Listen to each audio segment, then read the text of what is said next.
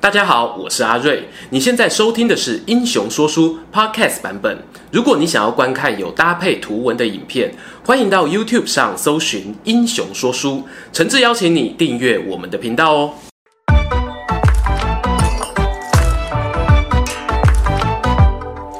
滚滚长江东逝水，《三国演义》重开机。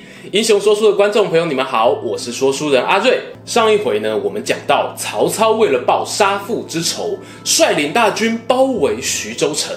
徐州牧陶谦呢，在助理糜竺的帮助之下，找来了北海太守孔融、青州刺史田楷两路生力军来帮忙。哎，其实大家都知道啦，这两位只是跑龙套哦。临时接到通告的刘备、刘玄德才是主角啊。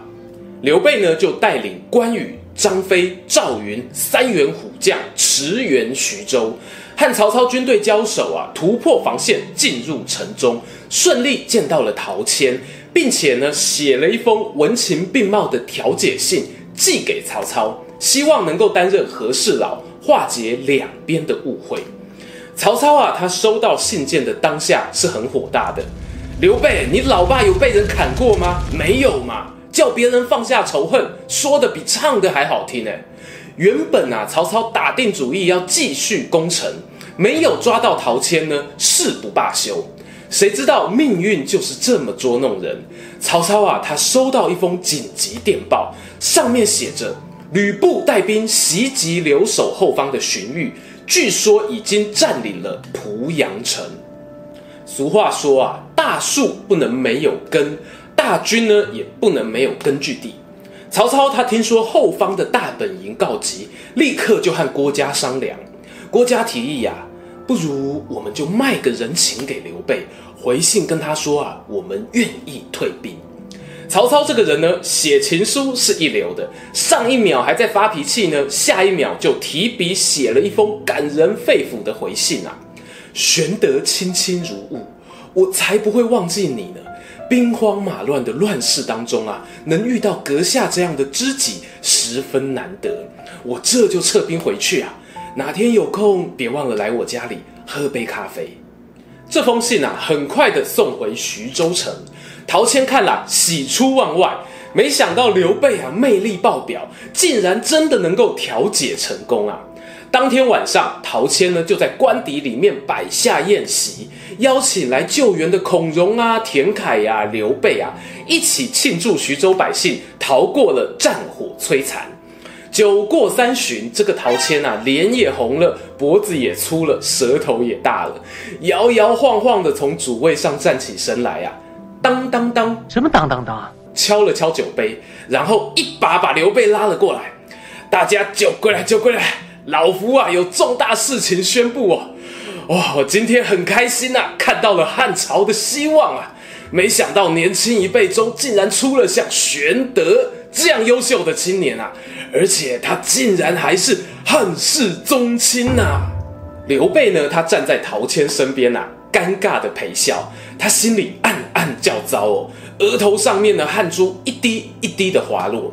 陶谦呢，年纪大了，反应比较慢。浑然不觉地继续说啊，我陶公主啊，再活没几年啦，在这人生的下半场，应该要做一点有意义的事情啊，不能够抱着遗憾进坟墓。我决定哦，从明天开始宣布退休，徐州牧这个位置啊，我就让给刘玄德当了。大家讲好不好啊？厅上的众人啊，先是陷入一片沉默，下一秒呢，立刻爆出欢呼声，好，好，好。俨然啊，就是要鼓掌通过的态势，万万不可啊！刘备啊，大喊：“大家冷静一下，听我一言。我是受到孔融大人的邀请，才带兵前来对抗曹操的不义之兵。如今啊，既然曹操已经离开，这份功劳是孔大人的，我无功不受禄，否则岂不是变成了另一个不义之人了吗？”可是啊，刘备呢，话还没有讲完，台下的众人呢，已经开始七嘴八舌的劝进。什么？我昨天啊，在徐州城听到一个老阿嬷说啊，刘备大人啊，你一定要出来接任徐州牧，你不接的话，连天公伯啊都不会原谅你的。如今汉朝都快要亡国了，只有刘备出来才能够拯救这个国家。吵吵闹闹当中啊，关羽、张飞呢也悄悄移动到了大哥身后，对他咬耳朵啊，大哥，陶贝贝既然这么坚持，我看你就接受了吧。但尽管呢，两个结拜兄弟出马相劝，刘备啊说什么都不肯答应。陶谦啊急得脸红脖子粗，很难下台啊。糜竺呢赶紧又跑出来打圆场了。哎呀，陶老板啊，就是这么冲动啊，想到什么说什么。这样吧，如果玄德大人你不愿意管理徐州，在我们的附近有另外一座城池，名叫小沛。哦，我担心啊，曹操军队这么简单的退兵，其中可能有诈。玄德大人是否愿意暂时在小沛驻守，保护徐州人民的安全呢？这个提议啊，听起来合情又合理。刘备呢，也只能够顺理成章的答应了。酒席结束啊，孔融、田楷、赵云等人呢，都来跟刘备告别，也恭喜他取得了新的根据地。随后呢，刘关张三个人就带领士兵前往小沛，走马上任。话说这一头啊，曹操急急忙忙的从徐州撤军，准备回防兖州老家。才走到半道呢，他的堂弟曹仁已经气喘吁吁的带着一队兵马来会合。大哥，兖州、濮阳已经被吕布攻下了。曹操听了，心里一惊，想说。没道理呀、啊！这个吕布是匹夫之勇，离开长安之后又缺少兵马，怎么突然之间实力大跃进，还学会趁人之危走后门这一招啊？他连忙问曹仁详情，才知道啊，这个吕布呢已经不一样，他身边呢多了一个人替他出谋划策。这个人呢，曹操也认识啊，正是陈宫。那一天呢，陈宫呢孤身来到军营里面，尝试劝说曹操不要攻打徐州。失败后，他就寻求一个以战止战的机会。他先跑去找了一个老朋友陈留太守张邈来帮忙。无奈呢，张邈这个人啊，自知打仗不是曹操的对手，犹豫不决。碰巧吕布呢，他流浪来到了此地，陈宫呢，索性就撮合了张邈和吕布双边势力。一个人出兵，一个人出力，以闪电战的方式席卷曹操在兖州的据点，而曹军呢，在谋臣、荀彧、程昱的拼死抵抗之下，最后啊，仅仅保住包含东阿在内的三座小城，没有沦陷。听到这里啊，曹操沉默片刻，皱着眉头问：“那吕布现在人坐镇兖州吗？”曹仁回答。不，听探子回报，吕布把兖州交给副将薛兰防守，自己啊则领兵驻扎在濮阳城。曹操一愣啊，他没有带兵出来拦截我们。曹仁啊很自信的摇摇头。曹操听了开心啊，哈哈哈，天助我也啊！吕布这个小子必定没有采纳成功的计策。子孝，我命令你带兵去把兖州那个薛兰搞定。没问题吧？阿尼甲，新派够不哟？这个曹仁啊，年轻的时候是混过淮泗地区的暴走族，骑马纵横沙场，是罕逢敌手啊。他兴致勃勃地领兵离开了。这个曹操啊，他会这么开心是有原因的，因为他的军队哦，从徐州高速回防，原本呢是兵困马疲呀、如果吕布呢，他带兵出来，中途拦截，那将是一场硬仗。但是对方呢，却选择在濮阳以城作战，无疑是给了自己反攻良机呀、啊。于是呢，他就下令部队一边整补，一边前往濮阳城外扎营备战。状况呢，确实如曹操所预料的。吕布虽然靠着成功的计谋，趁火打劫，取得兖州、濮阳。但是对于这个新来的谋士呢，还不大信任。成功劝他要速战速决，吕布则主张稳扎稳打。就在这个老板幕僚彼此默契不足的情况下，曹操抓紧机会准备反攻喽。这一天呢，吕布啊率领他手下出城叫阵，分别带着雁门人张辽、张文远。泰山人张霸、张宣高这两个人呐、啊，一左一右哦，又各自带着郝萌、曹信、陈连、魏续、宋宪、侯成，总共八名健将，呈八字形两路排开，气势夺人啊！曹操呢，他听到敌军咚咚咚咚咚的鼓声，亲自上马领兵而出。双方打个照面呢，就要开始经典的呛虾桥段。我们先请出曹操选手开始呛虾。吕布啊，我们无冤无仇，你为何要来抢我的地盘啊？吕布选手啊，有备而来哦。什么你的地盘啊？我也是有缴税的。大汉的土地，只要是大汉百姓，见者有份。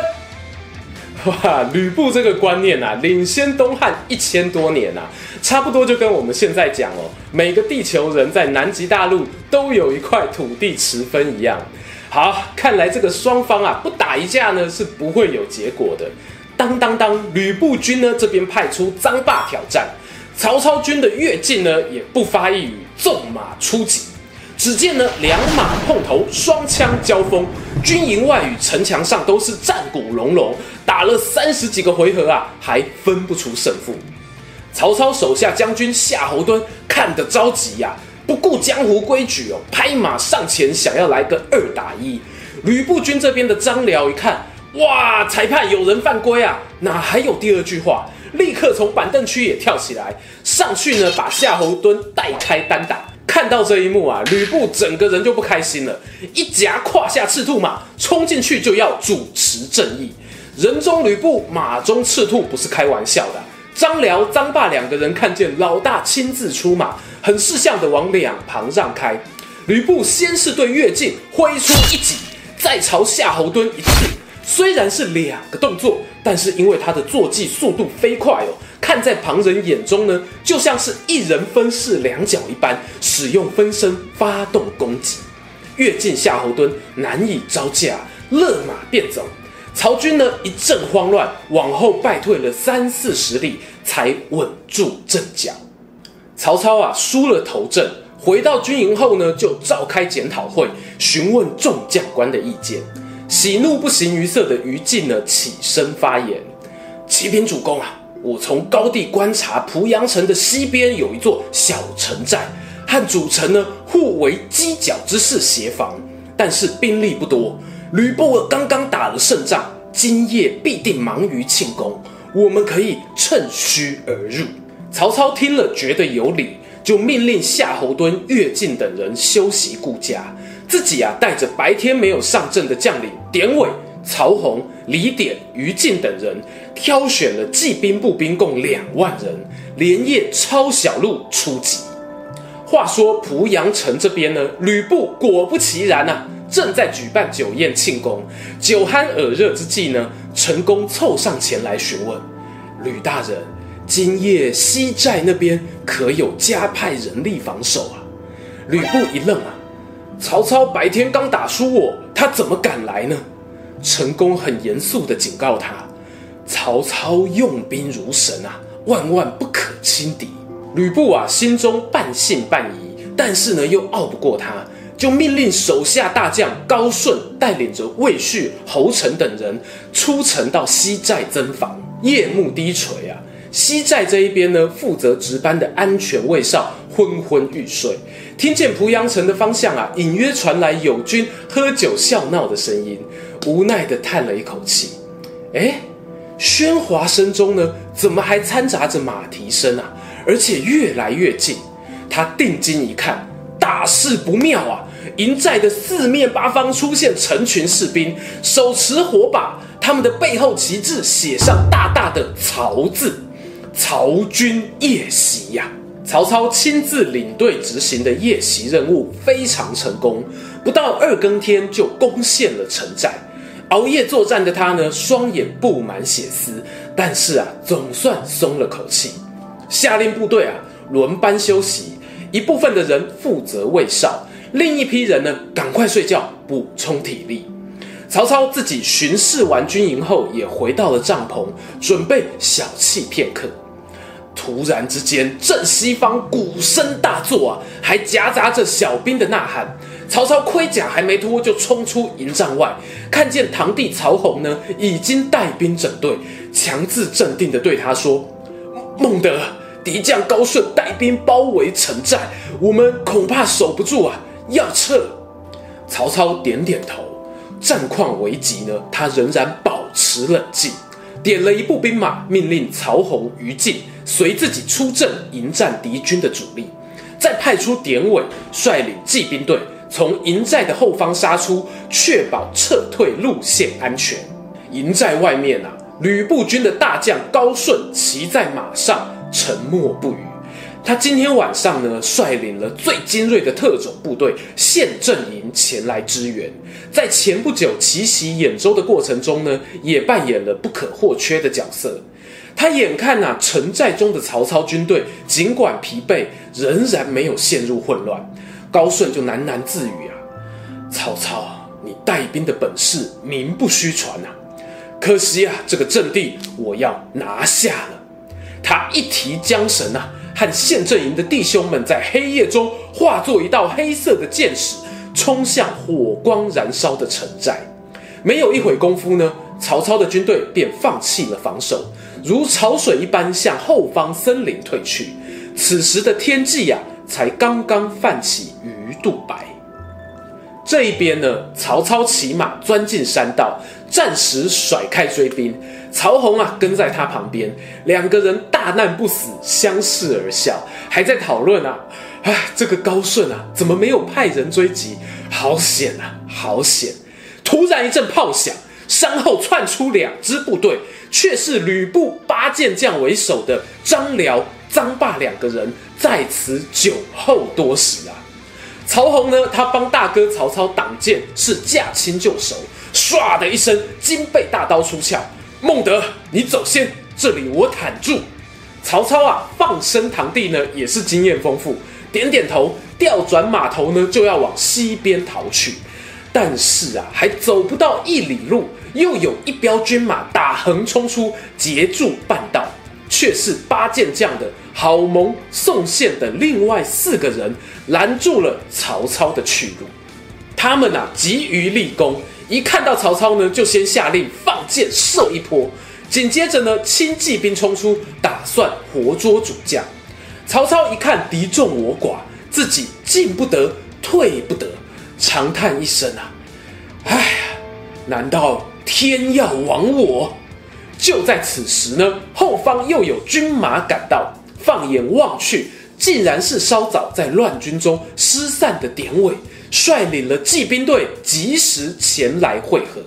只见啊，那个典韦加足马力，从队伍中一跃而出，手中挥舞着招牌双铁戟，大喝一声：“二来报道，主公免惊。”他翻身跳下马来，从马鞍旁呢掏出几十把短戟夹在腋下，无惧于稀稀落落的箭雨啊，砰砰砰，大踏步的就往敌人前锋走了过去。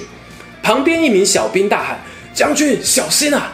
典韦呢头也没有回的说：“我看前面，你看后面，敌人剩下十步的距离，叫我。”此时啊，四面八方都有骑兵包抄。把这个小兵呢也包在其中，他惊呼啊：“十步了，十步了！”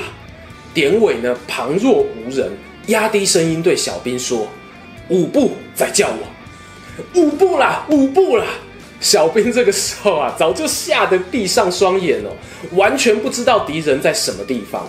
他只听到啊，周围传来咻咻咻一阵兵刃高速划过空气的风切声。原本急速的马蹄呢停了下来，接着啊是扑通扑通重物掉落地面的声响。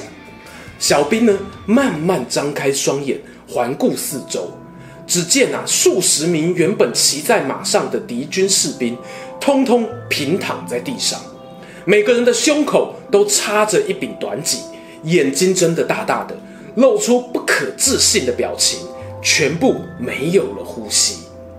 典韦啊，冷哼一声，抢过一匹马，作势就要往敌阵冲过去。郝萌等人啊，吓得三十六计走为上策，逃得不见踪影。